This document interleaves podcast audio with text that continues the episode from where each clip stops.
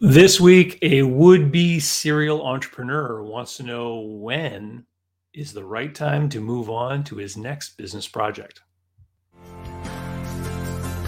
I'm David C. Barnett, and you're tuned in to Small Business and Deal Making, the podcast, YouTube channel, and blog where I talk about buying, selling, financing, and managing small and medium sized businesses while controlling risk.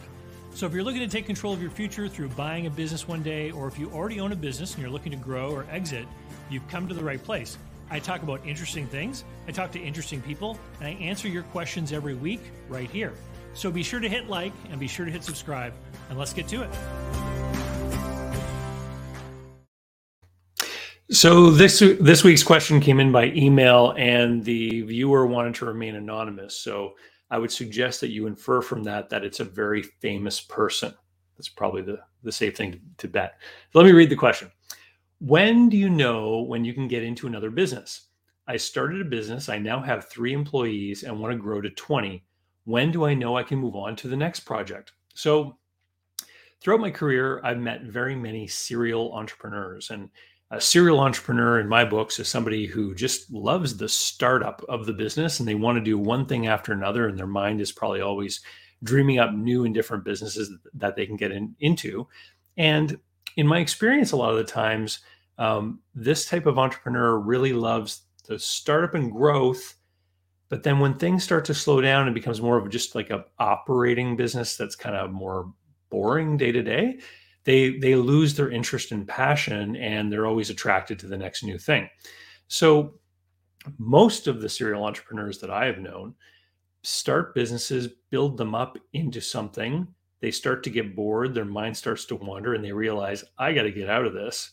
And I would meet them because they would come to me as a broker or later as a consultant, and they would say, I need to sell because I'm losing my passion and interest, and I, I want to do the next thing. And so those people would typically sell a business, and then they would, you know, get money and capital, et cetera, to help them start the next thing. And I've known some people who started 12, 13 businesses over 30 or 40 years. Okay. And so, what this viewer is saying, though, is that they want to keep the business and move on to the next project. So, building a series of businesses, for example. Um, a lot of the people that I've met who've expressed this kind of interest to me have actually changed their mind once they got the business up to the point where they could do what this viewer wants to do. Let me give an example.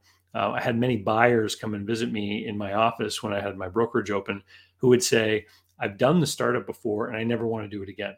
It was really tough. Now I would like to buy an existing business and grow that way. So different kind of thing. Or or they would want to buy a new business and then potentially sell the the first one that they had or or whatnot. But let's assume that the viewer knows what they want and they're gonna they're gonna follow this path.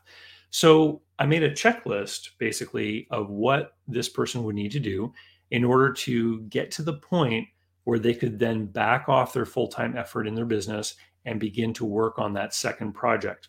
Okay. And so, number one, viewer, um, everything you do in your role as the leader in that business today um, has to be documented, recorded, and systematized so that you will be able to hand those tasks off to other people or uh, a replacement, a manager of some kind, who's going to be doing what you do every day. Now, you mentioned that you have three businesses and you want to grow to 20.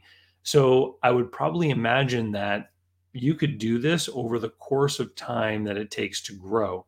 The quicker you do it, the better. Um, but you're likely going to need all 20 of those employees in order to get to the item number three on my list. So, item number one is to document, systematize, and organize yourself so that other people can do what you're doing.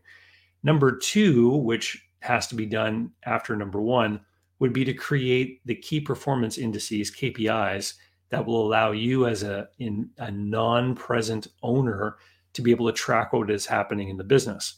So KPIs are unique to the business and industry, but if you were talking about many businesses, um, you might want to have, for example, a weekly report card which talked about how many transactions a business had, maybe the average transaction amount, average ticket amount uh, in a restaurant, for example, or maybe if you're going to use a restaurant example, number of meals delivered through those app services, for example, or the number of people through the door divided by the total revenue. So not just price per ticket, but price per attendee, right?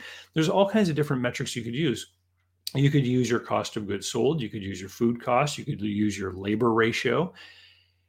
All of these are supposed to allow you to see what is happening in the business at a glance. So you look at that report card every week and you can tell is traffic up, is traffic down, are costs in line, are they not? It allows an owner to quickly see what's going on. I often refer to this as the as the regional manager skill set. If you think about a chain business where, you know, a chain of gas stations where each one has a manager, but then there's a regional manager overseeing what's going on.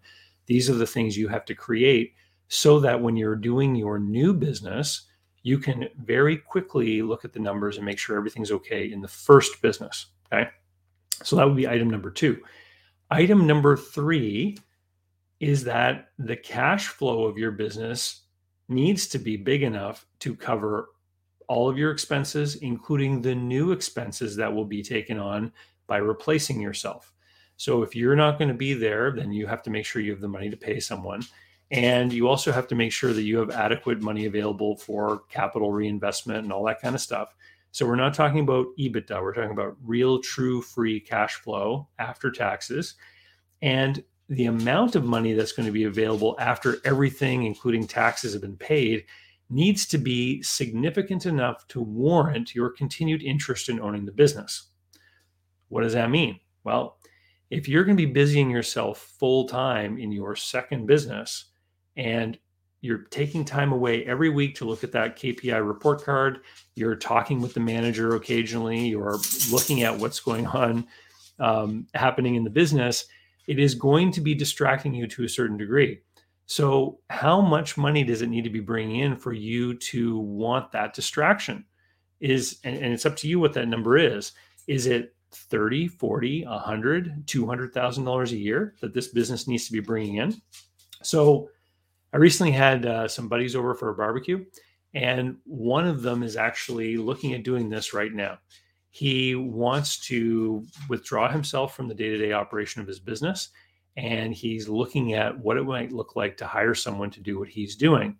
And one of the things he said is that if I were to pay a replacement 80,000 a year, it would mean that this business would still earn about 60 grand a year for me. And for him, that was enough to have that constant mild distraction of having to look over and see what was going on in that business. And he I'm dog sitting until April. And he, um, so that would be enough for him to warrant the ongoing distraction of keeping an eye on what's going on in the first business. Um, and he was in exactly this anonymous person's position. He has an interest in building up and growing a new business, which he's already started. He's trapped between the two of them right now, trying to balance his time and effort between both and he knows that his divided attention is meaning that the first business isn't doing everything it should. There's lots of opportunities that are being left on the table. Anyway, thanks for the question. Um, and if any of you out there have any questions that you want me to answer in one of these videos, just leave it in the comment or send it in through social media. I'd love to do that. And if you're serious about business ownership and you want to take a shortcut and get right to uh, you know making money as soon as possible, uh, the best thing to be doing would be to head over to Business Buyer uh, Adventure or BusinessBuyerAdvantage.com. There it is. Business Buyer Advantage, where you can learn about how I can help people buy an already existing and profitable business. And with that, I'll see you later. I guess I got to go let the dog out. We'll talk to you soon. So, how can you learn more about buying, selling, financing, and managing small and medium sized businesses? Easy head over to my blog site, davidcbarnett.com, where you can learn more about me and how I work with my clients. You can learn more about my books and the online courses that I've prepared for you. You can find out about how to subscribe to my email list, the YouTube playlists, etc. There's literally hundreds of hours of content there, all for free, and I'd love for you to be my guest.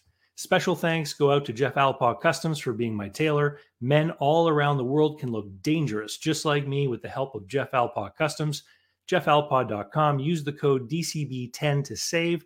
They handle multiple currencies and ship anywhere you happen to be.